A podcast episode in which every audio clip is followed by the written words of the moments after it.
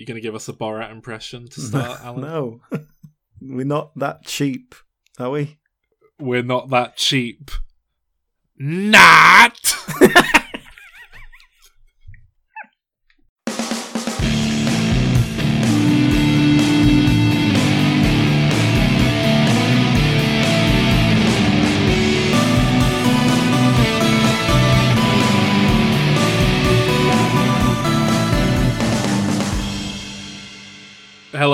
everyone. Welcome to Diminishing Returns.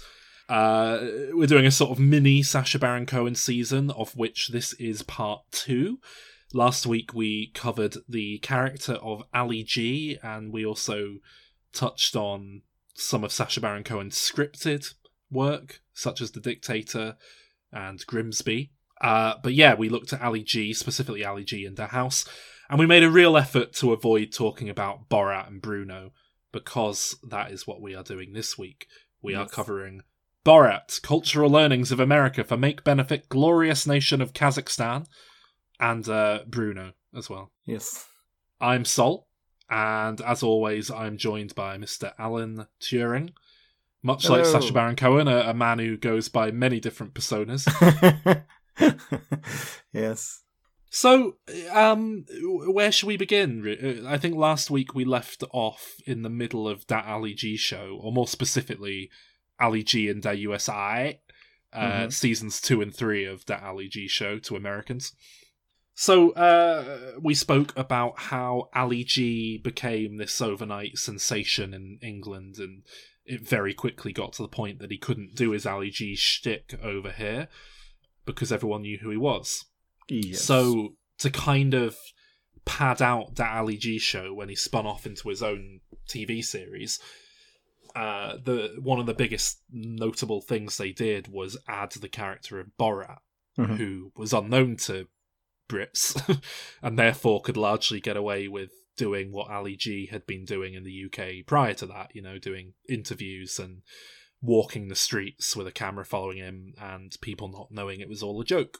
Yeah, so we, we did touch on this last week uh, in the fact we talked about why did Ali G when they were trying to cash in on Ali G or make it bigger or whatever, why do a shit scripted film rather than embrace what it was really about and and and using that? And you it was you said it kind of it had never really been done before on film. Like you, what how do you make a film based on this genre that Mm. we haven't come up with a name for of kind of throwing a, a kind of unreal character into reality? Yeah, with real people, some of whom know they're in on the joke, most of whom don't like know And- what's going on. the interesting thing, is, obviously, that's what they did with Borat. Um, but what was interesting for me when I just rewatched it the other day, I guess I haven't seen it for a few good few years. I'd forgotten just how structured it is and how much of a narrative there is running through Oh it. god, it, it is remarkable. I, I have to say, I yeah, rewatching it again. It's been a long time since I watched this film, and I was really impressed with the writing, um, Mm. with the with the discipline of the writing on show. It's a very very simple script. It's a very simple Yeah. bit of writing, but they obviously took the time to think, right, what makes a, a story that is satisfying? We need this here. We'll set this up here so we can. We'll set. We'll. We'll. You know. We'll look back at the rushes early on. So right, this joke where he says "not," we can bring that back in the third act Yeah, as a kind of payoff That's a it- fantastic like all these little payoff. things that that were obviously and, you know i read about how they did it apparently they had uh, something like a five page treatment they gave to 20th century fox to get funding this is what we're aiming to make but then internally the writers put together a kind of 60 page treatment like a spreadsheet almost like they kind of anticipated right well this person's going to say this or they might It's like a make your own If they- adventure thing. yeah yeah If exactly they say this, If turn they- to page 28. exactly, exactly. Apparently, it was very much like if they do this, then I suppose what we'll do is like we'll go over yeah. here and That's interesting. I was I was thinking about that when I watched it because there are some elements where it's like, okay, I can see how that would have happened and they can react to it this way. But then there's some elements that are obviously they're working on. They they've gone into something going at some point we need to throw this in. No matter what else happens, let's get this into it. Um, Yeah. And I, yeah, it's interesting to see. Yeah, that they are they just reacting to what's happening? Are they trying to aim for something? Because Yeah. there's a lot of the stuff that's in it you know, you you can't tell what's going to happen, no matter how much you've sort of Yeah. set it up and you know the person you're going to interview or whatever. Oh god, completely. And and you know, we we spoke about the difference between doing this in the UK, these sort of video pranks, and and doing it in America. I think that difference is never more explicit than in this film, Borat, because uh, there's just some fucking maniacs that he stumbles upon in this film. It, a lot of them don't seem like set up interviews. A lot of them just seem like crazy people in New York or I, I don't know. And I, I suppose you'd find that if, if you went to the right place in London or what have you. Yeah. But I, I suppose we should say if if anyone listening to this bizarrely hasn't seen Borat, it really did create a new genre of film, I would say, and one that there's very very few uh, instances of out there. But it's a story of a uh, Kazakh TV presenter who decides to go and visit America to make uh, a and show make a about what. America's like. Yeah. Yeah, for Kazakh TV. and what it actually is is a essentially a documentary uh as in a real life documentary with real life people who aren't actors all being interviewed by Sacha Baron Cohen in character as Borat doing funny stunts and things pranks essentially to wind them up or just get a reaction. Uh, I don't know. And but but it all follows a, a very loose storyline that I suppose is best summed up as he sees Pamela Anderson on TV, falls in love with her, watching an episode of Baywatch, and decides he's going to marry her, and tries to track her down. Yeah. and that's pretty much the plot in a yeah, nutshell. yeah, pretty much. it? Yeah. Then obviously just things get in the way on the on the way there. yeah, and it's a road trip. You know, it's a yeah. Do you know what else jumped out at me on this watch as Hmm. well? Apart from like how much of a story there was, it was how cinematic it was. As in Yes, the quality Oh, of God. the footage. This is not a little Can't- TV yeah, yeah. crew, camera crew. It was really well shot. They obviously had multiple cameras. It's edited together nicely, and Absolutely. there's so many parts where you go. They've obviously filmed that like three weeks later, just that close. Oh, yeah, they as an wanted or something. Uh, uh, Yeah, but it, yeah. it's seamless. It works. So it, it- to help build the narrative yeah, and to work around what they just shot, it's it's genuinely impressive. And Oh, really? it- It's- it- it's because so it's, impressive It's the sort of film it. you I- could easily do on kind of TV standard. Maybe not then, but now, like I think you get away with that, like cheaper digital camera, and just sort of get out there and shoot something on little DV cams, and it, it, it- Yeah, yeah, yeah. the grainy feel would kind of work with the documentary style. But this does not have that at all. It feels like a film. yeah. I loved this film when I watched it when it first came out, but I was Mhm. 16, Yeah, so I was very aware that perhaps it wouldn't hold up, uh, particularly as it is. It's arguably quite offensive in places. It's certainly a sort of comedy that you have to be able to make a defense for, and I, I think the defense is there. I'm sure we'll get into that in, in, in Yeah. a bit. But I was worried it wouldn't hold up, is what I'm getting to. Yeah. And sitting down to watch it, I was just I was blown away by how well it did hold up for me. I. Uh, but that what you just said, uh, how cinematic it is, is a big part of that. We spoke last week about how embarrassingly uncinematic Ali G in the house is, yeah. how kind of low rent the whole thing is.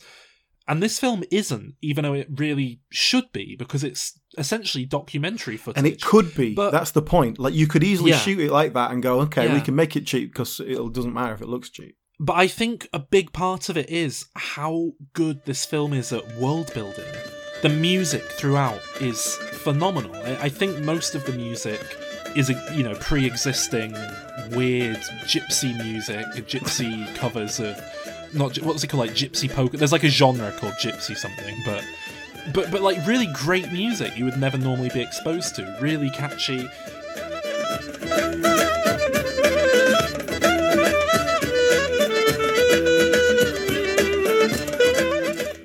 Um, I know Erran Baron Cohen, Sacha's brother, is uh, a credited composer on the film, but I think 90% of the music was pre existing stuff.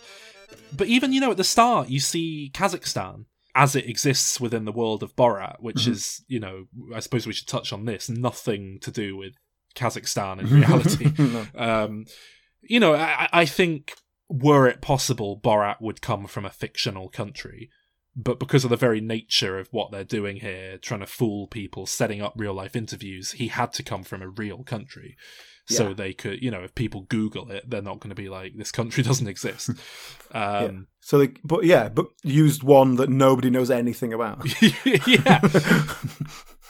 I, I I don't know. It's just you know I, I know Kazakhstan were very unhappy with this film existing for painting their country in such a negative light, but I don't know. I think at a certain point, it's it's clear that it doesn't reflect Kazakhstan. It, it- it's kind of I suppose they're an Um, unfortunate I mean. I of- I understand that. Yeah, I mean, if you if you mention Kazakhstan, the first thing that will come into my head is Borat. I mean, that's the that's the basic. Oh, I mean, truth. to the point that was, you know, there there was a, a sporting event a few years Yeah. ago where they the, the organizers accidentally played the Kazakh national anthem as it appears in Borat, the song written by Sacha Baron Cohen and Erran Baron Cohen, um, at the event because the organizers had obviously just hopped on LimeWire or whatever and typed in Kazakhstan national anthem, Yeah. downloaded a dodgy MP3, didn't realize it was a joke.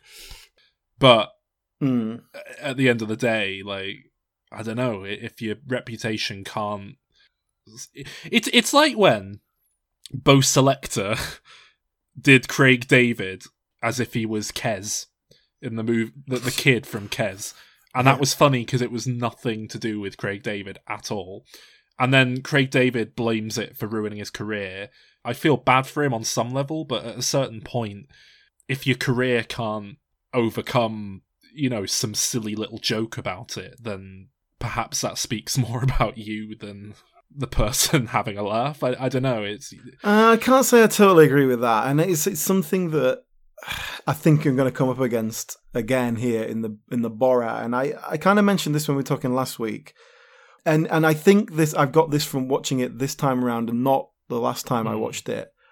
I do have some ethical problems with the whole concept, and it's definitely mm, taken the edge off my enjoyment of these films. Really? Yeah. No, and I still think they're great films. I the way they're put together and everything, but I think it's done at the expense of people who don't necessarily deserve it. I kind of know what you mean. What you said last week that as this goes on, there's more of a feeling of entrapment. Yeah, I think that is very clear. Um, I think it's even more prevalent when we get into Bruno. yes, uh, in a bit. I think you're right. You know, a, a lot of this is people being put into very difficult situations where it, it'd be difficult to manage it. Um, I mean, you know, jumping ahead to Bruno, the one who really springs to mind is um, Paula Abdul. Is that her Yeah, name? Am I yeah. confusing it? Paul Abdul. yeah, who's put into a very awkward situation. She's obviously not comfortable with it, but you know, you walk in there, you're not going to start kicking off saying this is demeaning for everyone involved, blah blah blah blah blah. And it's true of Borat. There's a lot of situations where people are put into situations where one way of looking at looking at it would be there's no way to come out of this looking good. But then, to be honest, I think a lot of people do come out of this film looking good. You know, like all the stuffy people at the dinner party sequence, for example, who are trying to teach Borat etiquette. Yeah. You know, I I don't think they were hugely enthusiastic about how they were portrayed in the film, but ultimately, you don't come away thinking what horrible people. You know, you just think, oh yeah, they they just were put in an awkward situation with this weird foreign guy. Well, know? that's it. I mean, the the and I agree. I think they come uh, away pretty well. But the the problem is that they they've kind of agreed and signed on to to some little documentary that no one's ever going to see, whatever. Hmm. And then it becomes this huge international thing. So regardless of how you're portrayed, you're suddenly in something that you have no say on. Yes, Uh, yeah, and you know true. these things are edited considerably. How how much are they changed to make them look worse? Maybe Hmm. maybe the filmmakers made an ethical choice to go. Okay, we'll edit it, but we won't try and change it. We'll we'll try and represent reality as it happened. But even even if you do, you're you're setting them up. You're like I said, it's you're sort of entrapping them into like the one the one that jumps to mind because I was reading about like who sued and all that. Yeah, well, th- that's something we should touch on. That this film, because of the very nature of it, there was just it was open season on on lawsuits after this film came out because it was a huge hit, and I think I think in essence, you know, not not that people didn't have legitimate grievances with their involvement in the film, but I think ninety percent of it was This film is a huge hit, making millions and millions and millions of dollars. I'm not I'll seeing a penny of it. Which I I, also think is a money. I think is a bit of a, a- out of order because if you are making millions off someone else, then uh, the, the, so the one I wanted to sort of bring up as an example was the driving instructor, who I think Yeah. comes out of it perfectly well. he comes out You really think well. He handles yeah, he, he, handles he him, does. He's, he handles him really well and professionally. he's a polite, pleasant man from start to finish. In the interview, he pulls Borat up on some of his misogyny. Yeah, Look, there is a woman in a car. Can we follow her and maybe make a sexy No, time with no, her? no, no, no, no, Let's no, get no, her. no, no, no. Why not? Because a woman has a right to choose who she has sex with. What? How about that? Isn't it You amazing? joke? There must be consent. I like you. Do you like me? I do like you. You are my friend. You're a nice young man, and I am your friend. You will be my boyfriend. Well, yeah, I won't be your boyfriend. Why not? You do Well, not I like can be. me. Your, yeah, I can be. Depend- No boyfriend. Yeah, I can. Yeah, he, he he comes out of this really well, but he is one of several people who did pursue legal action um, after yeah, the and, film came and to be like from what I've read, none of these suits really came to anything ultimately. But that guy, like for example, okay, why did he sue? I don't know, but he comes out of it well. But ultimately, you like you say, he just took five hundred dollars to do a thing on camera for a day, and then suddenly your face is being used in advertisements for it, and and you know you all this sort of stuff, and you've just signed a piece of paper, and obviously they wrote it well enough that they had legal permission to do that, but it's it's misrepresenting what you're doing. It's definitely unethical, and yeah, uh, I, I'm I not mean, saying I- that's a I- huge crime, but you know, but also like that guy, like how often, how many times does that guy come to a driving lesson and the guy's gone, "Oh, you teach my wife to drive, nice," and he's like, "For f-, like how many times would that have to happen before you just was like, I'm gonna have to quit my day job now because it's just like." I mean, I'm sure he got that for a year. I doubt he gets. well, that's it when he put the lawsuit in. Oh right. and, and frankly, I can't really blame him. but that's the problem. You're like you're suddenly part of a huge cultural thing that you didn't, you mm-hmm. wouldn't have chosen to be Well- part of, really. you know, to give the to give the filmmakers some benefit of the doubt here, I don't think anyone involved in this film expected it to be the the Yeah, yeah, blockbuster yeah, success story it was. I think they were expecting it to come out, make a bit of money, maybe get, you know, become a kind of cult thing. Borat was this surprise breakout hit. And I, I think that is, if anything, testament to the quality of the film. And Yeah. Just just how innovative and fresh and F- funny, I suppose it is. Yeah, and and you know, I, I, we've said it there. This film really, I think, for most people, came out of nowhere and just was this incredible success story. And I was I was in quite a unique position, I think, in that I really was following the production of it and was very interested. Did you know, Alan? Uh, the original director of this film was Todd Phillips. yes, I did read that. I don't know anything above And- that he dropped out after the rodeo. Yeah, he dropped out because he got scared. He got scared because he got some death threats because he was because he was playing with society. And he went away and he stewed over it for 15 years. and then he showed society what's what when he made Joker. Fucking Todd Phillips. Prat. I, I'd be very interested to know what how much of this film was his doing compared to Larry Charles, who is the credited director. He does have a story credit on the film ultimately, Mm. uh, with some other people, but um, yeah, I think it you know it really has to be said. I I I think Borat is remarkably well directed. As you say, it's shot nicely. The music throughout, great. But there's there's an obvious eye for detail. Do you know what I mean? They they they do such a good job of just creating this this narrative around everything that's happening and and making it a, a world you want to spend time in and and it's just There's a couple. There was a couple of small details that jumped out at me as like that. Okay, that was good. The first first thing was when they when they meet back up. Uh, so Borat meets back up with his producer um, Azamat. Is that his name? yes in LA and they go to his flat and he just opens the fridge to get something out, and you see the bear's head in there, and they did, he didn't feel the need to go and do a close or anything; they just let it be what it Oh, was. it's, I like it's that. such a great visual. didn't gag, call, that. Yeah, I didn't mean, call I, back to it at any I- point, just to throw away. I a went to little see this film at least twice in the cinema, thing. and I that was one of the biggest laughs both times. So you know, it's it's it's nice when when you give the audience the um, benefit of the doubt and don't talk down to them, and then it actually pays off. Yeah.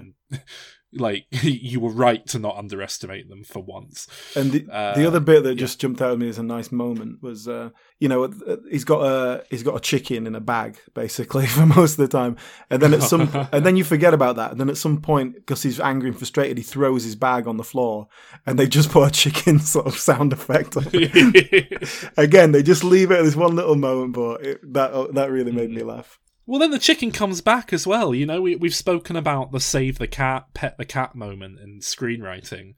And there's a very clear effort in this film to give Borat his um, his low point Yeah. in the film, where we're meant to really feel for him. And they, they give him a, a a don't kill the chicken moment, where you're really meant to think like, okay, this might be a, a guy who's been expressing hideously bigoted views throughout the film, but at the core of it, he doesn't seem like a bad person. He's just perhaps ignorant of certain things, and From a that's different culture. I think that's really important. That's why you can kind of root for this character and be on his side. And I, I think that's something, without wanting to jump too far ahead, I, I think that's something that gets lost in Bruno. It doesn't Yeah. really play in the same way. The character is just less lovable. Um, yeah. Okay. Yeah. Anyway, I mean, uh, the the plot here is essentially he's in New York. He finds out that there's this woman, Pamela Anderson. Uh, he's in love with her, so he has to travel to to Malibu, or is it Los It's Angeles? Because he's told that's where she lives. So essentially, it's just a setup for a road movie, a good old classic road trip comedy. But then the idea is also his producers there. Well, we need to film stuff on the way, like of American life. Yeah, to justify to our bosses what we're doing and keep the money flowing. So they go to get a car to drive across the. And again, the perfect example of this is a guy who comes off very badly. this car salesman, where, you know, Borat is asking him questions like to drive. He basically says which car is going to be best to drive into a, a crowd of Jews and kill them. Yeah. And the, the guy just looks at him and sort of goes, probably a Hummer yeah. like not not even phased, just selling a car. That's a good example of something we see a lot in this, and, and something we see more in Bruno, actually, in which people know they're being filmed. There's no, apart from a bit in the uh, New York montage where they're on a subway, um, there's no kind of hidden camera element to this. People might not know what they're being filmed for, but they know they're being filmed. So at what point in that, when someone, I, I don't, I don't, even if you are, But well, I mean, look, I I've done obviously nothing close to this scale, but you know, I I um I I went out and did some filming for uh British Muslim TV once, Mhm. where what was it they were, they were going around on the streets of Wakefield and they normally had a very clearly Muslim presenter uh, wearing a hijab on this show, but for for this one segment, we got the blonde uh, Caucasian receptionist to come and do a bit of filming, and so she was asking people on the streets of Wakefield, you know, do you think Muslims should be banned from the UK? Do you think what you know? Do you think Muslims should? uh we should be bombing muslim like just i mean nothing nothing that extreme but it was basically those kinds of questions yeah, and you would be amazed at how little coercion no coercion was necessary. They were all the, the amount of people who would come on and go yeah bomb them bomb them all. And then would sign a release form that clearly said at the top of the letterhead british muslim tv like didn't didn't hide it because we we kind of made the ethical decision of well we're not going to mislead them with regards to what we're filming like beyond just not having a muslim presenter ask the question um and yeah honestly you would be amazed um uh, the the bigotry uncovered within the space of 15 minutes um well, I grew up in Wakefield, so I don't know if I'd be that amazed. to be honest. and and I mean maybe that's just they don't care who knows what they think but I, I guess my point is I don't. I think with a lot of people, it, it doesn't really matter if they're being filmed or not. They just they are who they are and they don't give a shit. Well, it, it's it particularly struck me when I was watching a bit of Who Is America earlier, and they do this whole they do this thing where they get a community in and they go, "Oh, we're going to build a massive mosque in your town," and they're obviously all outraged because it's this kind of backwater in Midwest or whatever. Yeah, yeah. And and like one of them just straight up says, "Look, I'm a racist. I don't want no Muslims around here." Uh, It's just like I don't know. like like I say, there's no hidden camera element here. They know they're being filmed, regardless of what they think they're being filmed for.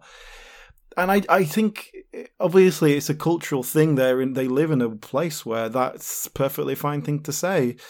Um, And even within the bigger cultural sphere of America, they apparently do not have the outer influence of saying, "Well, that's not something we do." Yeah. There's a very clear cut rule, I think, in comedy that you, you don't punch down, you punch up. And I suppose what what is perhaps a bit maybe leaves a slightly unpleasant taste in the mouth here is there is an argument to be made that at times Borat and Bruno punch down with their comedy in that they are they're exposing bigotry which is you know punching up they're they're exposing bigotry from you know the oppressors white people but they are ultimately going after uh, working class poorly educated kind of people who don't necessarily know any better at times there is an argument to be said for that being punching down But there's a, to bring it back to Borat. There's a there's a scene here where he goes to the rodeo and and the guy is sort of talking to him and just basically says to him like, "Look, you look a bit Oh, too God. uh, uh, Muslim, basically, whatever that means. yeah You know, because of the mustache. Get rid of the mustache, you could perhaps pass as an Italian. Of course, every picture that we get back from the terrorists or uh, anything else, the Muslims, they look like you. Black hair and a black mustache. Yes. Shave that dead gum mustache off so you're not so conspicuous. So you look like maybe an Italian or something. Yes. As far as from people looking at you. I see a lot of people and I think there's a dead gum Muslim. Wonder what kind of bomb he's got strapped to him. Yes. And you probably aren't a Muslim. Maybe that's not your No, religion. No, I am a Kazakh. I Yeah, follow but- the but- hawk. But you look like one of them. It's, but the, the the whole that's that like it doesn't even begin to make sense as a as an ideology, right? If, even if you Yeah, even yeah. if you tried to make it work. But like I just thought, oh, you know, it's just some redneck over there. He's the guy who owns the rodeo. It travels around the country. Well, I guess certain parts of the country. Like he was the Oh, he's your he was the classic guy who owned Texan, it. Yeah, you he's know? like so he's the one who's gonna hire and fire people. The fact that he's a kind of open bigot. Is, Yeah, well, well, nice. Merce, you know, mu- much, much worse than that. He's openly in favor of hanging gay people for being gay. I mean, I don't think anything scratches the tip of the iceberg of that in this. That might be the worst thing in this film. The people that do the kissing over here are the ones that float around like that. Are they all alone? Yeah, stay away from them that kiss. Okay. You don't want no better kissing. In my country, they uh, take them and they take them to jail and finish them. Take them them. out and hang them. Yes. That's what we're trying to get done here. High five. Thank you. I mean, who's trying to get that law passed in America now? Oh God, oh dear. But uh, but it's hard to care too much because Borat is so laugh a minute funny. If you ask me, it's Yeah. just. I mean, we, we've we've covered comedies before. I've I've expressed how unfunny I find The Big Lebowski on a recent episode. You, you want an insight into my sense of humor? This is. I don't know what the funniest film ever made is, in my opinion. I have no idea, but this is a definite contender. I would struggle to name You, a funny. you do like mean spirited comedy, though. Don't you? yeah, I do. yeah. uh, yeah, but but I mean, it, it is funny though, right? That's not just me. This is a really funny film. Well, that's it. I remember watching it the first time and being like completely, uh, yeah, blown out by it. It was just hilarious. and yeah, funny. yeah. I I remember being in pain in the cinema from from laughter. Like I, I it's it's an experience I've not had often in a cinema. Like being that won over by a film's humor to the point that I'm like getting a full workout sat on the screen. yeah. Um. Anyway, so he falls out with Azamat. Azamat runs away, essentially leaves him high and dry Steals with um, no, he leaves him with just the chicken and the Baywatch magazine. Is that it? Mm, and a plane Nothing ticket. else, and a plane ticket back home. Borat then finds a, a load of, um, for lack of a better phrase, mental Christians in in an It's a perfect American phrase. church. Okay, right. This is when does he meet the frat boys? That's just before that, isn't it? Because he's on his own by that before point, yeah. that, yeah. Because that's where he learns that Pamela Anderson isn't a virgin. Yeah, He's there's a slept with other men. But that's it. This is this this is the low point for Borat in the film, but also it was a low point for me because you go from the frat boys to the religious nutters, and it's like the two kind of worst groups of people. Like we've seen racists, bigots, homophobes, but these are the ones that I just like. I have no sympathy for. I would happily watch them die in a fire. Those wait, wait, which ones? The frat boys. All of them, the frat boys, and the- then well, the religious frat people. boys. I mean, again, what you were saying, like actors, you couldn't get actors to behave this way. Like, I'm not a big fan of the phrase "you couldn't write it," but you couldn't write some of the frat boy behavior because it wouldn't be believable. it would be bad writing. There's a bit where one of them talks about, you know, sleeping with women and not calling them, like making a joke of it. You like the bitches out there in the uh, fucking uh, old Russia there? What? the bitches in the old Russia. how the what women mean in Russia? The How are the women. women? It's the fucking hoes, baby. How about the the women? fucking girls. You fuck the shit out of them. Yeah. And then you never call them again. Why you don't call them? Because they do not have a telephone, yes? And then Borat says, "Because you don't have a phone, ha ha ha ha. Mm-hmm. There's only one phone in the village, or whatever." Like, not the joke being he doesn't get it, and that's you know funny enough. But then the guy sort of tries to explain it, and he literally says, "I wrote down the quote." no, because they don't have my respect. You know, he has to spell out his sexism and misogyny because insinuating it wasn't enough. And and the fascinating thing with that to me is that shows a conscious like awareness of his misogyny and it's just fascinating to me that that is how that guy chooses to explain his joke to Borat and it makes me agree with you that it, that he's a just heinous unlikable person Yeah. with you know as presented in the film no real redeeming features um and you know i'm sure in real life these people are fully fledged uh, fully fleshed out three-dimensional beings and they have good and bad about them but it's a very unpleasant side of humanity that you get to see from them this Well, film. this is it, right? Those those frat boys. I mean, in in the context of this film, they're performing. They know they're being filmed, and it's they've obviously been told, uh, you know, like we want to give this guy what it's like to be a frat boy. Let's get drunk and just yeah, just have a laugh with him or whatever they've yeah, said to and, them. and they are performing and obviously right, they're, they're, perf- but they're up. but the thing that really makes me hate them is that they're performing in the way that drunk people perform this isn't just because this person's there because- this is how they they perform and overreact to stuff when they're drunk and it's what i see Alan, don't you ever, don't you ever, ever let a woman make you who you are. It's another exact quote from the film. this is why i think i particularly hate them is because this is what i see whenever i see drunk people people who using their their drinking problems and the effects that drink can have as an excuse to behave in a way that they know is not acceptable. Well, I, I, I don't know. I, I think you know. I think there's. I think some people are better drunks than others. Oh, of course, yeah. Um, not to not to toot our own horn, but you know, I think Calvin Dyson is a very pleasant drunk to be around. I think I'm a relatively decent drunk. I don't get too. I, I don't think. I think I'm already quite obnoxious to begin Yeah, with. so yeah, don't I mean, you're a terrible makes person me any worse. So exactly. I don't think alcohol really makes me any worse. But I know what you mean. There's certain people where they get drunk and it's like, well, you fuck off. Like, the, these drunk frat boys, basically, my point is that I would hate them even if they weren't bigoted. even that is fair. That is fair.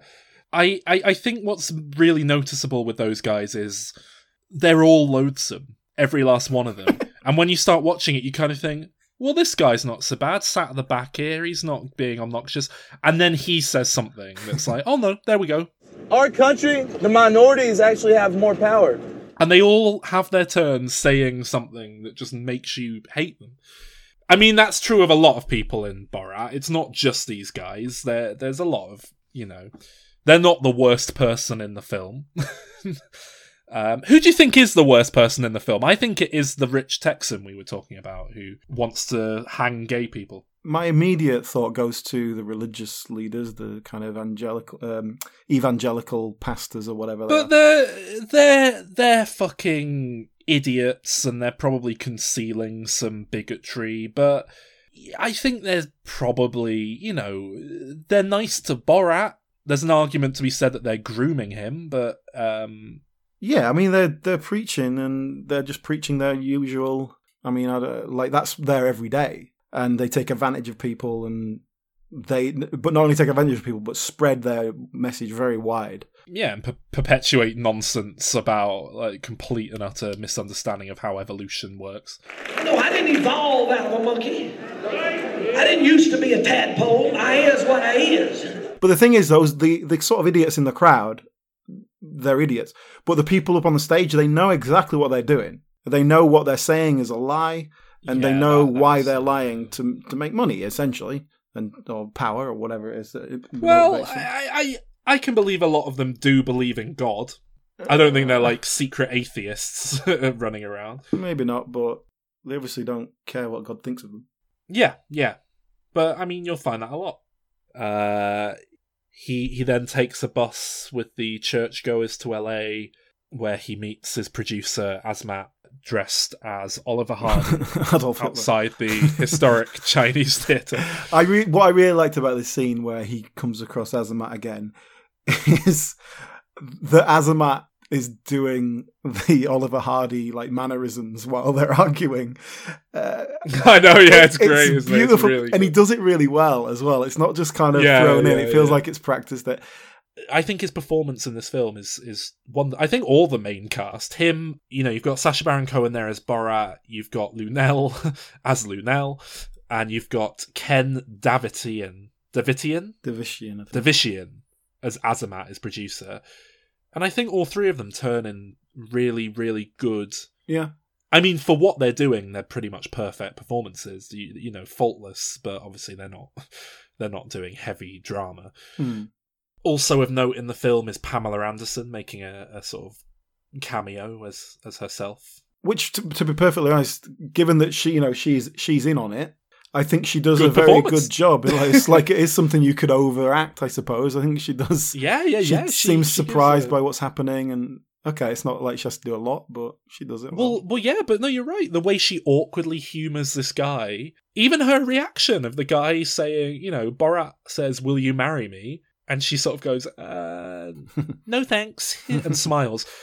And Yeah. you know, to be fair, that's probably because she gets to her all asked that five times a day at these signings by random creeps, so she knows how to respond to it. But it, it's a yeah, it's a genuine reaction. You know, it, it's it's good. I mean, while we're talking about the talent on the film, we've talked about Larry Charles, director. We've talked about the coward Todd Phillips, uh, who ran away to make a uh, a film about a clown uh, off the back of being too scared to stand up to the system, making Borat. what are you hoping to achieve by this line? you think he's going to come after us? Yeah, fight me, Todd starting Phillips. beef with Todd Phillips. I'm not starting. I I'm challenging Todd Phillips now to a charity boxing match. but no, we, we we have here a very interesting set of credits for like a real comedy nerd. Um, obviously, you have Sacha Baron Cohen and Dan Mazer as credited writers. Obviously, And Dan Mazer comes from the 11 o'clock show days, uh, somewhere along the lines. yeah, yeah, yeah. We spoke about him last week. He's you know one of the credited writers running through all of this stuff that Baron Cohen's been doing. Did you know Um, he's he's married to Daisy Donovan, who was the Oh, presenter really? on the uh, 11 o'clock show? Just a sort of I odd did bit not of know that. trivia I found on my reading there. The 11 o'clock show is a breeding ground for uh, this man's social life. we also have Anthony Hines, um, who's a credited writer, who was also one of the writers on the Eleven O'clock Show. So much the same thing. So they obviously like have just they've come come up together, Mm. all of them, haven't they? Obviously enjoy working together. Yeah. But we also, very interestingly, have Peter Baynham, Yes. Oscar The- nominee Peter Baynham. Oscar nominated. The bloke off the pot uh, noodle adverts. Pot noodle. Too gorgeous to be fussy food. Oscar nominated writer, one of the one of the like originating brains behind um, Alan Partridge, I Mhm. suppose. He, you know, he, a lot of very impressive Yeah, all that stuff, British the comedy and all that credits. stuff. Yeah. Um, so not not content to nominate Borat for anything that would make sense, lead actor, editing, music, uh, they they went with screenplay. But you know that still says that that still shows that this was a legitimate Oscar buzz movie. That the screenplay category is where they chuck a film a bone that Mm. didn't get in anywhere else. That's where Logan got nominated. He did you know, win the Golden Globe for the acting Yeah. Well, that's because they do that's they do comedy, comedy and dramatic uh, category. uh, yeah. awards separately. Yeah. But yeah, I mean, it does say a lot that it was getting that kind of attention. It certainly wasn't made to get that kind of attention, but they Yeah. weren't expecting that when they put it together. Anyway, I love Borat. I think it's a truly like remarkable film. If if only because it, it's a, it's a real game changer. Like I I can't think of a film in my lifetime that has been so innovative and unique and unlike films before it. Mhm. I, I truly can't think of it. I'm sure there is one or two out there, but I just I can't think of another film that has been that much like wow. I've never seen anything like this I've never seen anything like it.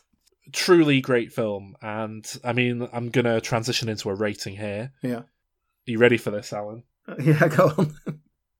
10 out of 10 yeah, that's not surprising given what you've said. I, I, I think the.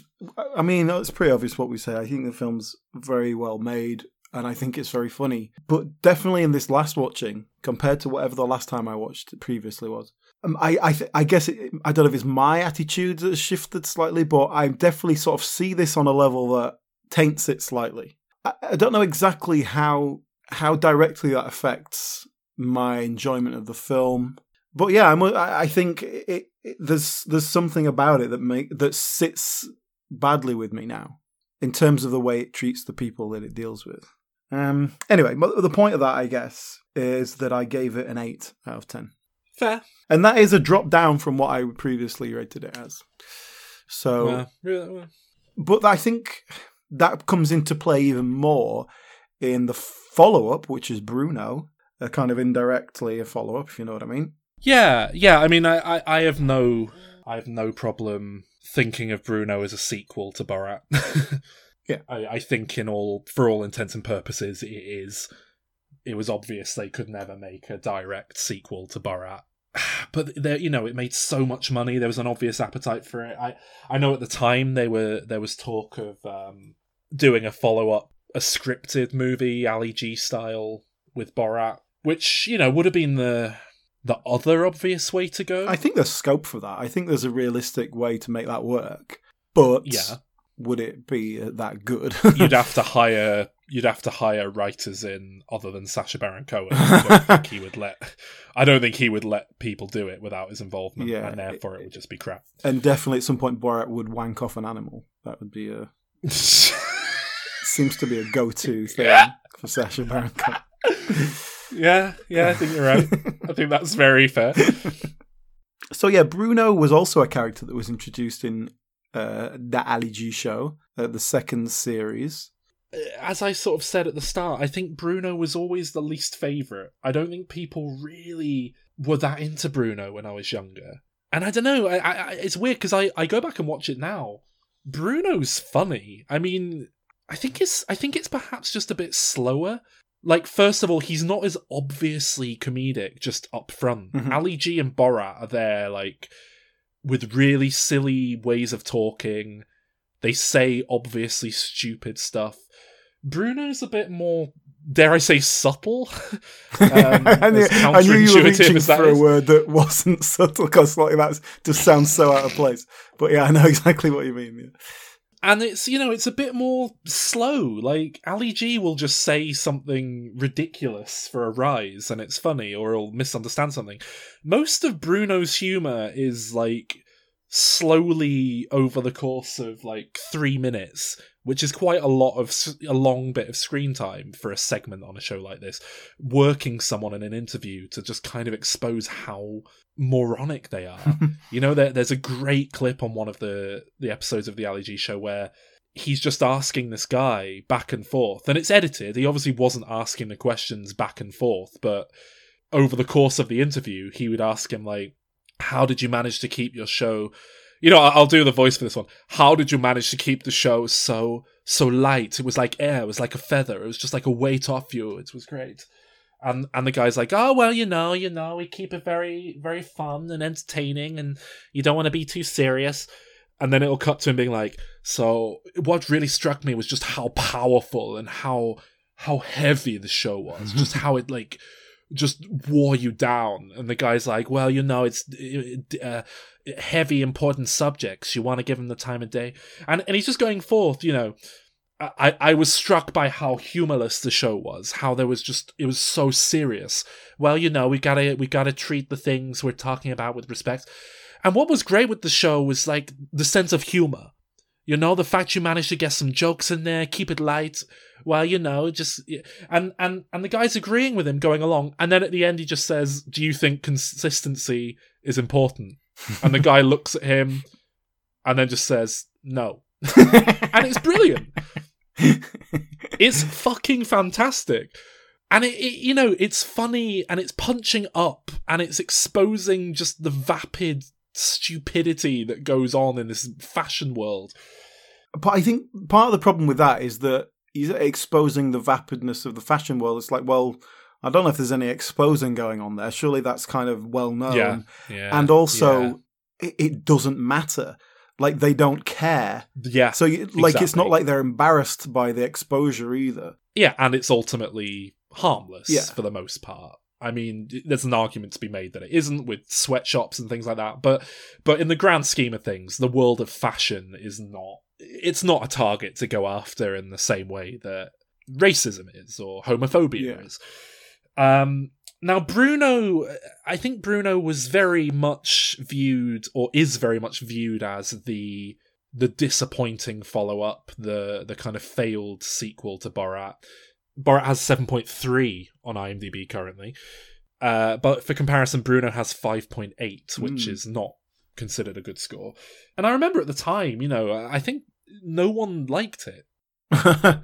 I, I mean, I guess this is it. This is my big controversial moment. I like Bruno. Not only do I like Bruno, I think it's a legitimately good film. Like, this isn't just my guilty pleasure, like with Ali G. This is. I think it's legitimately good. And I, I tr- I've been trying to figure out what people dislike so much about it. And I hate to say it, but I think a big part of it is just people don't want to watch gay shit, you know? I think middle America has a problem. Like the the broad mainstream audiences out there are far less interested in watching a gay guy than they are a silly foreign man running around being sexist and racist. I, d- I don't know. It, it's. Do you have any thoughts on this front, Alan? I mean, do, do you like Bruno broadly, or do you think it's a bad film, as many No, no, I think it's a worthy successor to Borat. I would say Hmm. it's not as good, and definitely there's elements that we'll probably come to. But I think it's ultimately doing the same thing to a good level. I, I think I think what we what we didn't get to with Borat just now is I think Borat is as far as far as making a film adaptation of Borat goes, it's perfect. I do not think you could make a better Borat movie, and I think that's why I think so so well of it. And Bruno, I think, is inherently a weaker character than Borat. That's not to say he's bad, but I think honestly, I think Bruno is as good a Bruno movie as you could possibly make. I think it Yeah. reaches the character's full potential. Yeah. And it's just that ultimately it's not as fun a world to play in. You know, Perhaps, the aesthetics aren't as fun. It, the music isn't as charming. The character's less inherently likable because he's ultimately he's not this comic buffoon in quite the same way. You get the sense that he's more intelligent. When he is openly racist, it it feels more um, unpleasant. Because it's evoking like Nazism, But it also I guess, feels like with than Borat, it comes from a place of ignorance, like you said earlier. exactly. Yeah. Whereas with Bruno, it's it doesn't. If- on the certainly on the TV show, I think you get the sense he's maybe a bit more of an idiot in the film, but certainly in the TV show, yeah, Bruno doesn't come across like a complete moron. He just comes up, uh, across like part of the fashion industry, which is not quite the same thing, you know.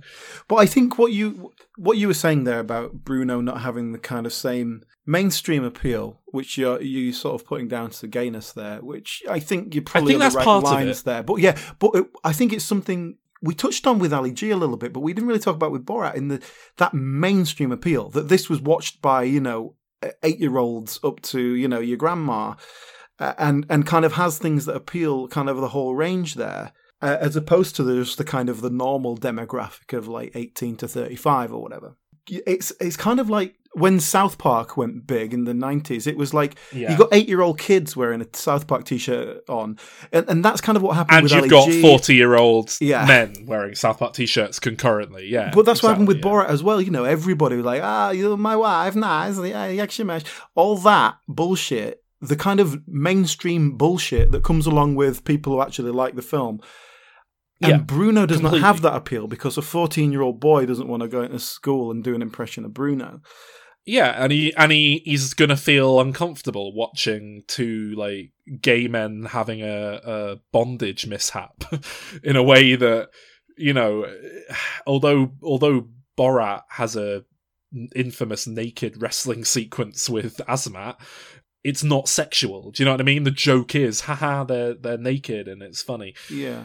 Whereas, you know, Bruno asks you, I think very clearly, it asks you to be comfortable with your sexuality to the point that you can watch a, a man's penis swinging around and you just see it for the humor in the scene rather than, oh, a dick.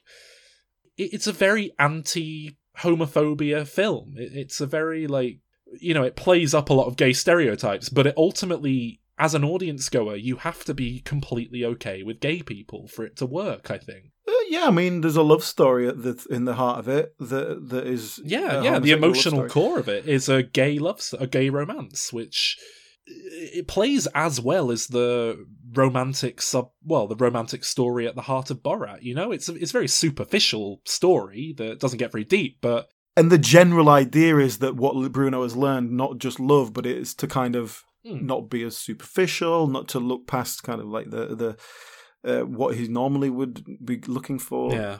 So yeah, there's a character growth there as well as just a love story. Now, another reason I don't think Bruno works as well, I don't think Sacha Baron Cohen is as comfortable in this role, and I don't think this character is as well defined as Borat or Ali Mhm. G. We Yeah. we kind of complained uh, that Ali G changed his character base. Like in the film, he's not quite the same guy that we knew Totally on the TV yeah, show. yeah. It feels like different, and and I think that's true of Bruno as well. Because to be fair, on, on the TV show, Bruno would change on a you know the drop at the drop of a hat because it was all about you've got a gay fashionista. Well, what what funny stuff can we get out of that? He's going to be a predatory gay, uh, uh, trying to come on to these redneck characters here, but now he's going to be we're going to play up this kind of Nazi angle, or hmm. we're gonna we're gonna, but now he's going to be actually quite liberal left wing because he's dealing with different circles and trying to expose different things. It, Well, that, I it's think that's very the beauty inconsistent, of and it- by making him gay. It kind of automatically has a liberal left wing feel to it, but then having him have right wing ideal means you can kind of play both sides when you want it to. yeah, yeah, But also, yeah. like in the TV show, like if you've got a gay fashionista character in the fashion world and kind of interacting with people in that world, the fact that he's gay is completely irrelevant. like that's not going to have any effect. yeah, he's he's less extreme than half the people he's interviewing. I think that's yeah, exactly. why yeah. Bruno's different. And, um, and I, I don't know if you've ever seen again. Bruno is a character who Sacha Baron Cohen was working on for a long while. They they only introduced him properly in uh, Ali G in da USAiii season two of Mm-hmm. that Ali G show um, when they felt like adding a, a third character into the mix, I guess. Uh, but you can look up. There is there is a at least one bit of video evidence of him from I think when he was on the Paramount Comedy Channel that I mentioned last week, interviewing a load of skinheads, British skinheads at some Oh yes, festival. I have seen that. Yeah. Yeah, and I, and I mean it's very good. You know, you, the character's there doing what he does, but he's just going up to yeah Nazis, openly racist Nazis, and they're kind of on board with him because he's he sounds German, and they're all ki- okay with that. And then he'll like cop to being gay, and they're just like Yeah, it's like right at the end. He goes, "Okay, do a shout to the camera. Say we we you're watching so and so channel, Austria's top gay TV Yeah, show." he, he says, like, "What do you have to say to Austria, Austria's gay community?" And the guy just looks at him and goes, Fucking what? See, a message to Austria's gay community. Yeah, don't be fucking gay. Okay, great. And I mean, I've one of the finest moments in all of the TV series, the Ali G show, was um, when he spends. It seems like hours edited down with a load of frat boys at spring break, getting them to do this increasingly over the top shout out, like shouting P A R T Y party woo, and like jumping off their their minivan and just going crazy, and and like wrestling with them and so on. And then again, the same exact punchline at the end. Just say hello. This is Jim. Hello, this is Jim. And I ah! sending, saying hi. And I saying hi Saying hi from Daytona Beach, Florida. to Florida. Austria, to ah! Austria Gay TV. Say what? Australia gay TV. Yeah. Need gay TV. Well, Fuck out of here. You said gay TV? Jim. yeah. No, no, we need gay TV. There's no fucking gay TV involved in this. Oh, no, no, we this, get involved in gay TV? this is a gay show. They- But they're like they're like furious, and it's like, well, what does it fucking matter? Like, it'd be one thing if he'd been trying to get like a kind of getting them to kind of sell themselves in a sexual capacity because they thought women might be watching, but they're not. You know, it's like it's I don't know. It, it's just it's sad, isn't it? and and this film, I wasn't expecting it to be as funny as it was. I was expecting it to be as funny as the TV show, which is still very funny when it does Bruno stuff, but I think the film is like funnier than most of that. And I think it just speaks to them having, like I say, honed their craft so well and knowing exactly what they're doing with it. And probably just filming hundreds and hundreds of hours of footage that they can then Yeah. edit down into, you know, such a tight 80, 81 minutes this film is. I mean, yeah, I, I, I, I looked at the reviews earlier, and, and this film actually wasn't hated by critics. It, it's got like a 60 something percent on Rotten Tomatoes, which is a fresh score, just about. But I had a look at some of the negative reviews, and they were along the lines of it's all so obvious, and the targets are too easy, and just obvious choices. And I thought, well, hang on, are they? And I don't think that's true at all. Like, at what point when they said we're making this film about a gay fashionista was anyone expecting him to wage his way into the Israel Palestine conflict or or to take on you know a spirit medium or like yeah he goes after some ob- like the film would be a failure if it didn't go after homophobia Yeah. more blatantly than other things but there's some like bizarre stuff in here that comes so out of left field and I love it for it. But yeah, I mean ultimately I think this film is is just hilarious and and and suitably big and cinematic in scope again. Hmm. The the it, it's more it more kind of car crashes its way into a third act climax. It's not quite as organic as Borat. The the lead into the big gay wrestling scene at the end. But I mean, when you when you hear about how they filmed that, do you know about all this, Alan? Yeah, yeah. Yeah, where they filmed. So for anyone who hasn't seen the film, it ultimately ends with Bruno deciding that he no longer wants to be gay. So he he goes to like a pray the gay away kind of guy for help and things like that. And he ultimately reinvents himself as a wrestler called Straight Dave and they put on a big cage match event and there's a load of like people you'd expect to be at an American cage match event for someone called Straight Dave. Um, and and it is just unreal. He comes out and he says things like, "I'm 100% hetero, straight pride, straight pride," and people are like cheering, like really getting into it. Straight pride, straight pride. And then, you know, Lutz, his um romantic interest that he kind of shunned earlier, but there was obviously a bit of something between them. Calls him out as a gay man. They have a fight in the ring. It, it plays very much like you know a bit of classic WWE, so you can see how the audience are going along with it. And then partway through the fight, they just start kissing and and uh, obviously they don't start actually having sex, but it's certainly getting towards that yeah, territory. towards But it, yeah. but the crowd reaction is unreal. It is just they lose their fucking minds. And it's you know, I, I think I think they anticipated people being angry. But there's a man in tears. there's a man watching it who is crying. and obviously not like tears of joy, like, wow, how great they can express themselves. It's something about watching two men kiss is making him cry with distress. It is it is just insane.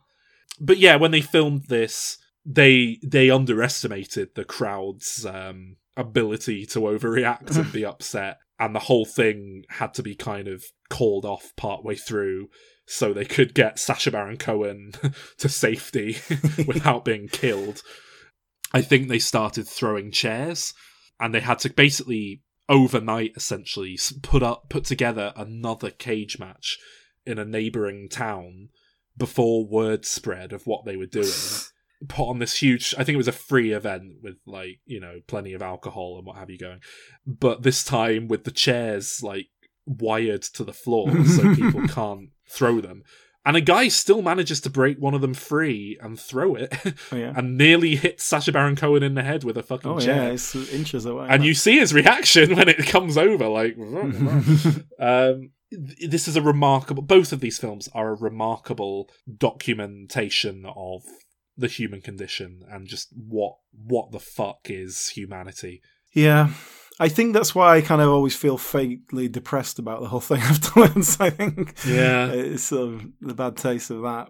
well i think this one has more of that i think this one's more depressing on that Yeah. level which again is perhaps partly why it's not as popular Yeah, I think that's possibly the case. Because there's there's bits of this film that don't have that feel to it. Like there's there's a whole bit where he oh god yeah basically adopts a, an African baby, and uh, uh, and there's a where he goes on a chat show and just talk about how he's just sort of swapped this baby for an iPod or whatever it was, and then and like the crowd are kind of I, I really like this thing because he's the bad guy, and I think I prefer that generally. yeah, Um, yeah the crowd are yeah. kind of incensed and giving quite good reactions, but in quite a sensible manner, as opposed to like ripping up the chairs and like we want to get this, Well- you know, all that. It's it's relatively yeah um, yeah s- sensible. there's a, there's an obvious there's an obvious bit of homophobia in what they're doing which undermines that a bit It is like really difficult, you know, bringing up a child without another parent. Am I right? I'm hoping that I don't grow old alone. Am I right? I'm hoping that I find Mr. Right. Am I right? Honey, you need to get it together, sugar. You lost and confused. All right, no. Listen, you're just jealous because you know I could get any guy here. I think it's definitely playing into the ideas that a gay person, because of their lifestyle, is not going to be able to raise a child properly. Look, here's a good example. He can't raise this child properly, but Yeah, what he's yeah. but he's not raising that child properly, and I think yeah they're angry at him as a person, and perhaps there's some Yeah, kind of uh, you know other things coming into that, but it's never quite explicit like that. And I preferred that, and I I liked that they'd set up having someone come on at the end to take away the child child services. Because they knew they wouldn't get out of there otherwise. Yeah, I, yeah. I, I quite like that. You know, he knew he was going to push it to a point where they weren't going to let him leave with this baby. I gave him like a traditional African name. So what's the baby's name? OJ. I mean that that is that is just pushing people's buttons But with no real justification beyond that. Absolutely fantastic bit of comedy there. when the timing know, of it is just yeah, beautiful. It's- It works so well. Yeah. I mean my my favorite laugh in this whole film I think is when when he's sat around the campfire with these um you know real kind of gun toting Yeah. right wing like hunters are they because he's trying to yeah. he's trying to learn to hunt to be more more masculine Yeah, and yeah, straight that's right. And then he just says he starts comparing them all to the Sex and the City girls and asking which one they all are. and then the, and then he says which one are you and the guy's like like his name's Donny. He's like I'm not I'm just Donny. And then he just says that is such a Samantha thing to say. it is just that for me is perfect perfect comedy. It's so the timing, the delivery, it's fucking fantastic. The other, just when I was talking about kind of the ethical considerations of what is happening here that we talked about in Borat, there's something with Bruno that Borat doesn't really have in this kind of very sexually aggressive, predatory nature, which is very uncomfortable in some scenes. Which I and, and I just don't. It doesn't. That doesn't sit well with me either. Is is that because you are bringing out homophobia by putting people in an extreme situation they would never actually find themselves in? Or is it because it's perpetuating the myth of the predatory gay man? Um, I would say pr- not quite either of those. Uh, more just even if you're doing it for fake, that person is experiencing it for real, and it's a very unpleasant thing to do to a person. Well, is it? I, I I've had to deal with sexual advances from people I'm not very interested in, and I think that's part of life, isn't it? You just kind of politely shut them down, or you run away and hide, and you know. It, it, But that's it. The, the, ever- But that's it. He's not. He's not stopping when there's clearly no interest, or, or there's. Hmm. Plus, it's happening in an un- inappropriate situation anyway. Well, to be fair, that doesn't account for that much of the film. I guess it. I guess there's the whole swingers sequence where he. Yeah, and he's touching that- people That's stuff. ju- but that's just you know. He does back off when told to with those people. It's just funny that there's a guy having sex with a woman and then he tells him to look him in the eyes and concentrate. Yeah. That's funny. And and I think it counts as, you know, punching up because at the end of the day all he's doing is putting a guy off whilst having sex with a woman. It's like, oh well. Do you know what I mean? It's not like that's ruined his day. But that that's the thing. That's the thing. I think the same way we talked about some stuff in Borat. It's treading a very delicate line, and Yeah, I don't know. For yeah, I me, know- I know it's what you mean. just it's very very much on the line, and and I think there's just something about the nature, particularly when it comes to sexual stuff, eh, because it feeds into something kind of a, a big bigger. You know what I mean? there's definitely elements of that that doesn't sit right. It's kind of similar when it feels like the character is enjoying being a racist. It, it just it doesn't always just settle right with me. And I think, like I said, it's a very fine line to tread. And you know, it doesn't. You don't always have to hit it perfectly, as long as you're not going kind of too far over that line. yeah. But it's definitely a consideration. It's definitely something I noticed watching it this time around. Yeah, I mean, uh, on that note, I would be fine if they removed the sequence where he's approaching the guy in this tent at night every couple of hours. Like, I Yeah. don't think that's a particularly good part of the film. I think the stuff beforehand, where he's comparing them to the Sex and the City girls, Yeah. is comedic perfection. But that is a completely different level to hey, I'm naked with condoms, a bear ate all my clothes. Uh, Yeah. Can I sleep with you tonight? Yeah, it's there's a sense of entrapment. There's a sense of you know you're you're waking a guy up repeatedly in the middle of the night. There's all sorts of things where it's not quite the same. Yeah, and even when he's got those politicians in a back room and then he just starts taking his trousers off and, and sort of making advances and stuff like that. Yeah. It definitely just feels like it's at least very near the mark, if not stepping over it, you know? Mm. But I don't think I don't think you're you're making any great point about exposing kind of people's attitudes to homosexuality by doing that. It's um you know, if anything, you're perpetuating uh, whatever terrible ideas they might have about predatory gays. Yeah, I I agree. Um, and as I say, they're they're probably the weakest part of the film for me. I wouldn't mind them being gone but but ultimately, so much of this film is just hilarious and brilliant to me that I can forgive those weaker parts. But I mean, no, ultimately, I love Bruno. I think it's a great film, and I think this is my most controversial example. Like, there, there's instances where I go against the grain and I hate something people love. They're ten a penny. It's very rare that I like legitimately like something a lot that people hate. it doesn't happen nearly as often, and I think this is the most extreme case of that. I, I do have a list on IMDb that I keep just of like films where my rating is like extremely different than the IMDb rating Yeah. in that in that direction. Can you guess, Alan, what the most extreme difference in my rating is against the IMDb rating? And is- it is a film we have covered. Is this a this positive or negative difference, or does it not matter? Uh, one that I like and More general audiences do not like. Yeah, Ooh. and as I say, this is a film we have covered on this show, yeah. and I think you were fairly upbeat and positive about it as well. No, go on. You tell me. Home Alone, the holiday heist. yes, Home Alone Five. yeah, yeah, which I, I gave a 7 out of 10 because I thought it was a solid, Yeah, it was a lot better than it had any right to be. Yeah. but it has 3.5 on IMDb, which I think is extremely harsh. but number two is uh, is Bruno, Right. which has 5.8 on IMDb, and I give it 3.2 more than that. I give it 9 out of 10. Fair. I, I totally understand that. I I'm giving it a seven out of ten, and I guess that's a similar thing. I gave Borat an eight, Well, so yeah, kind of same- yeah, step yeah, down, yeah. just like same as you. I and I think it's a very watchable film, but I sort of cite the same kind of issues I have with with, with Borat. Really, yeah.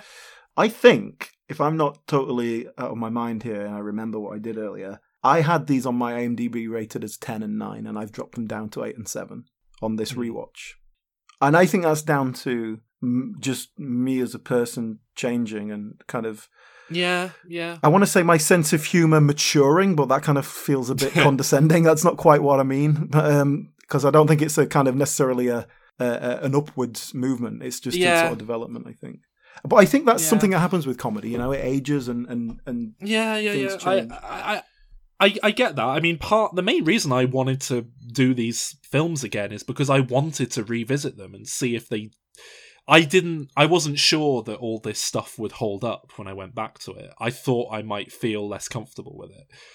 And I think what really sparked this off to to make a bit of a transition here, Sacha Baron Cohen. I mean, I think after Bruno, he officially retired Borat and Bruno.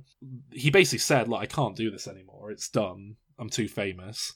And then, kind of out of nowhere, two years ago, he released a show called Who Is America, and largely in secret, he'd developed a load of new comedy characters, and he'd managed to go back to the well, noticeably far more makeup and prosthetics involved to disguise him this time round. But he went back to the well and and gave us Who Is America, which is more of what he used to do, but with brand new characters. And I mean, it. it I- was struck when I watched Who Is America by just how funny I found it and how how much I'd kind of forgotten that I love what Sacha Baron Cohen used to do. I mean, I I've watched. I just basically for purpose of this episode watched a couple of ep- couple of episodes of Who Is America, um, which I hadn't seen before. To be honest with you, I think my main problem with it is that it, it's it's much more pointed, like politically.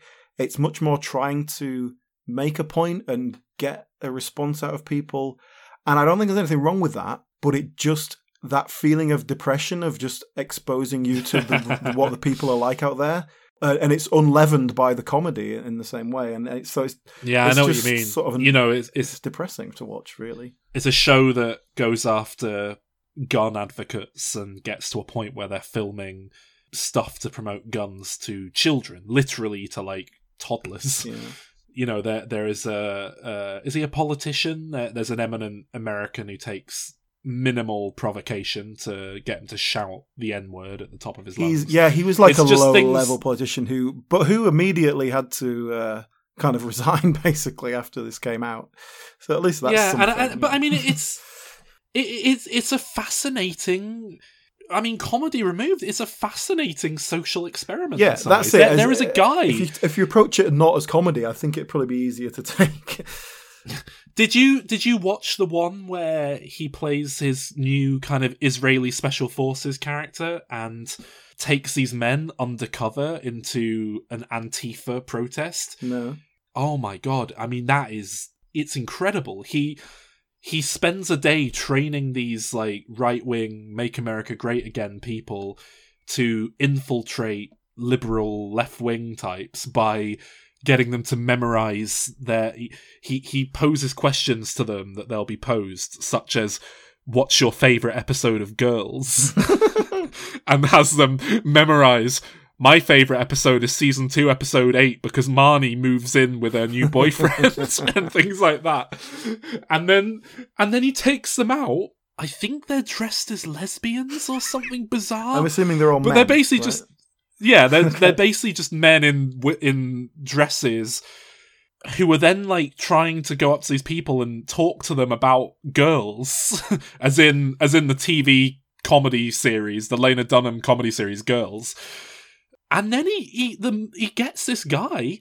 He tells him look this is a this is a special highly um experimental device but we we've started using it in in the army. You place this on the person's body uh so we need you to go in tap like tap them on the back and just put this thing and he gives him like a little sticker kind of thing. And then he says and then what we can do is detonate it remotely it, it has a tracker and when we press this button it will use sonic energy or whatever to detonate uh basically give them a heart attack and kill them and assassinate them. Uh and we want you to go in and find a target. And and he gets this man to go and put this like sticker on this guy's back who is harmless who he chats to seems harmless but he's part of antifa and therefore a terrorist. And then the guy you know there's a degree of entrapment but he ultimately chooses to press the thing and as far as he is concerned end a man's life. Mm-hmm. And it is amazing because you can tell from the guy's reaction that he believes what he's doing. Because he then has to sit there for a bit and he's like are you okay? And he's like yeah sorry it's just I, i've never i've never taken a life before. Like you can like it, it really it is unreal. What you've just what you've just described there that's the sort of thing i would actually really like and and not bring any comedy into it not try and leaven it and and not try and kind of do silly things but play it quite straight with stuff like that. I think i would find that much more fascinating and see how far you can push people. Not even necessarily in a kind of let's take down the right kind of way but in, a, in just in a kind of human psychology like how how easily you can push people. And i bet you could find people who aren't even that right wing and and like as a psychological experiment it would be very interesting yeah, Yeah. do all that What watch Derren Brown Yeah. convincing people to push people off of balconies and stuff. It- it- you know, that's what he does, isn't it? I mean, personally, I thought Who Is America was a wonderful, a wonderful treat that I just wasn't expecting to happen. If anyone cares, I gave the series a nine out of ten, which is you know a step down from the Ali G show, but still very good. Do you think there's any scope, Alan, for another Sacha Baron Cohen movie in this vein? I, I wish Sacha Baron Cohen had just gone away and filmed like six movies on the sly for each of these characters.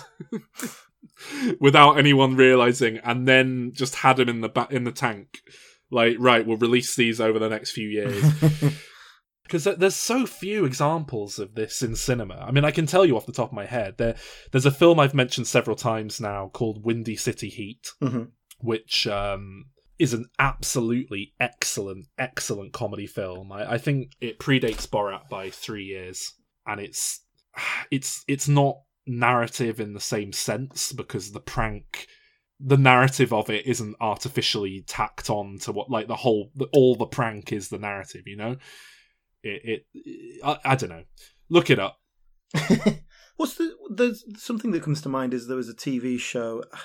I can't remember the name of the actor. You'll know who it is. He did a show which I think was called My New Best Friend, oh god and he does a lot of stuff yeah like this mark he kind mark of is it something That's like it, that Mark Wootton. he yeah. had an excellent excellent character called shirley ghostman Oh yeah, yeah. Who was right, a spirit medium And oh my god, some of the stuff on Shirley Ghostman is just magical.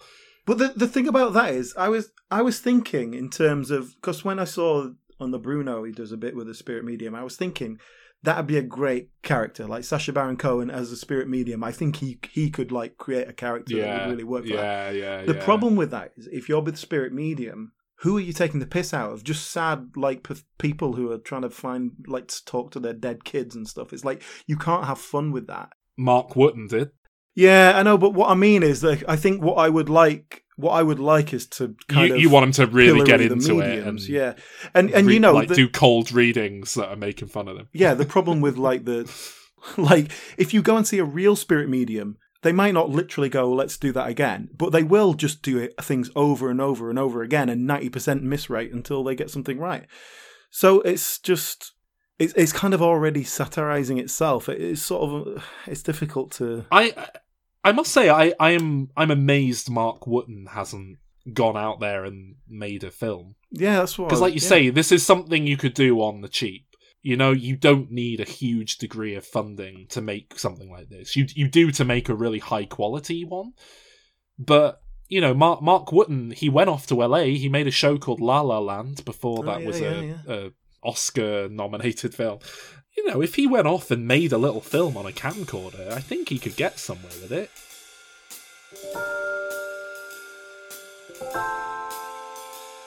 Thank you for listening, and just wanted to make a note here because since we recorded this, but while we've been editing it, Sacha Baron Cohen has been spotted in character at a right wing rally, trying to whip the crowd up into a bit of a racist fervour.